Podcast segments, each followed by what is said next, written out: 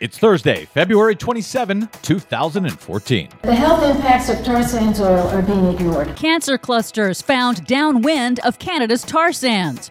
Federal judge rejects Keystone XL pipeline route through Nebraska. Inspector General finds no conflict of interest in Keystone XL environmental report.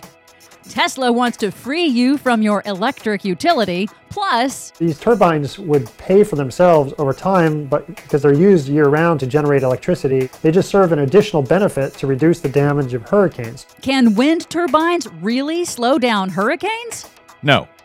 All of that and more straight ahead. From BradBlog.com, I'm Brad Friedman. And I'm Desi Doyen. Stand by for six minutes of independent green news, politics, analysis, and snarky comment. In the Middle Ages, it was witchcraft. You would you would attribute adverse weather events to witchcraft. Now it's just we have now we just have CO2. Wait, so CNBC's Joe Kernen says climate change is not due to CO2; it's due to witchcraft.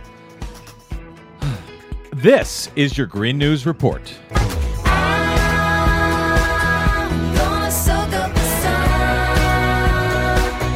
Okay, Desi Doyen, it's very bizarre, but last night this water fell from the skies out here in Los Angeles. It's been literally two years since we've seen that happen. We're in the middle of the worst drought ever out here in California.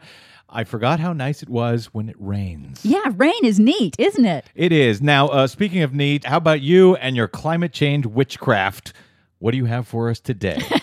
well, first, some very big developments for the Keystone XL pipeline. In a setback for opponents of the proposed pipeline, the Inspector General of the State Department has rejected allegations of conflict of interest against the contractor who wrote the pipeline's environmental impact report, even though the Inspector General agrees the contractor did not fully disclose their extensive relationship with pipeline owner TransCanada. So, the company that created this environmental report that essentially eventually found, oh, no big problem with the Keystone.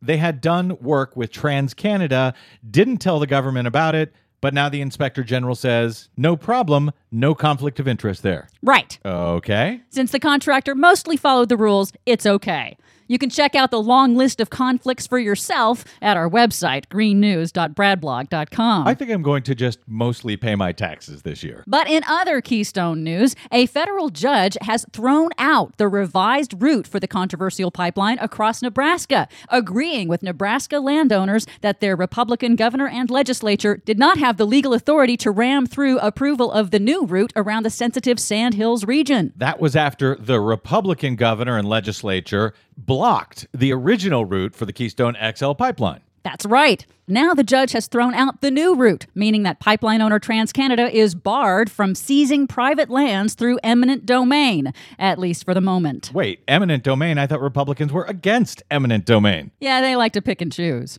Meanwhile, Democratic Senators Barbara Boxer and Sheldon Whitehouse are calling for the Obama administration to do a comprehensive public health impact study of the dirty tar sands oil that would be transported across the U.S. by the proposed pipeline. At a press conference this week, Dr. John O'Connor, a family doctor practicing downwind of Alberta's tar sands, says he is seeing much, much higher rates of cancers in his community. He says a recent Cancer Board study found a 40% higher rate of cancer. This represents a public health crisis in this community.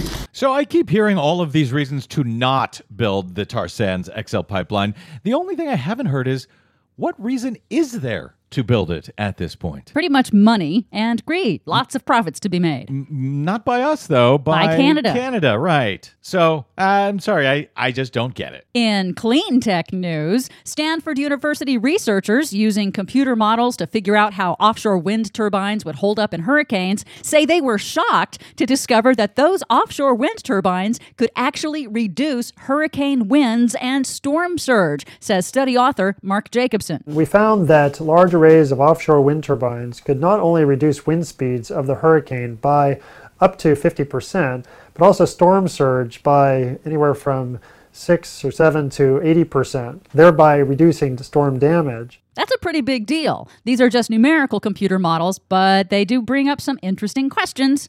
So the turbines create energy most of the time when there's a hurricane coming through. He's saying they help to break up and slow down the hurricane? Yeah, it seems pretty crazy. Yeah, count me dubious. Finally, electric car maker Tesla announced this week it will build the world's largest battery factory in the U.S. and is going to use the Tesla's battery technology to develop a home based energy storage system that would work with rooftop solar panels. Lots of questions remain about this plan, but it could further disrupt the monopoly currently enjoyed by the big central electric utility companies. And put all of those people in China out of work. Why does Elon Musk hate China?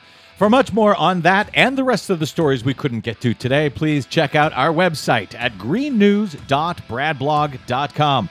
Please consider a donation to help us stay on the air. It is our fifth anniversary. Plus, you can download us anytime at iTunes, Stitcher, or TuneIn. Find us and follow us on the Facebook and on the Twitters at Green News Report.